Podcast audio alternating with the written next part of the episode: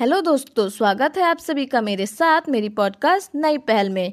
दोस्तों, आज हम जानेंगे आरबीसी के बारे में।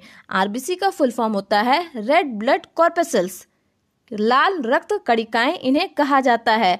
आरबीसी का दूसरा नाम है एरिथ्रोसाइट्स रक्त में यह कुल 44 से 45 परसेंट पाई जाती है और अगर इसकी मात्रा की बात की जाए तो ये पाँच से लेकर पाँच दशमलव पाँच लाख आरबीसी पर M M cube of blood होती है। आरबीसी जो होती है वो ऑक्सीजन और कार्बन डाइऑक्साइड के कन्वर्जन में मदद करती है। अगर इसके फॉर्मेशन की बात की जाए तो एडल्ट में यह बोन मैरो अस्थि मज्जा में बनती है, जबकि गर्भ के बच्चों में यह लीवर या स्प्लिन में बनती है। लीवर तथा स्प्लिन में बनती है। आरबीसी के लाइफ साइकिल की बात की जाए तो ये कुल 120 दिनों की होती है। आरबीसी बाइकॉनकेव शेप में पाई जाती है, पर आरबीसी में न्यूक्लियस नहीं पाया जाता है। अगर पूछे कि आरबीसी में न्यूक्लियस पाया जाता है तो नहीं, आरबीसी में न्यूक्लियस नहीं पाया जाता है।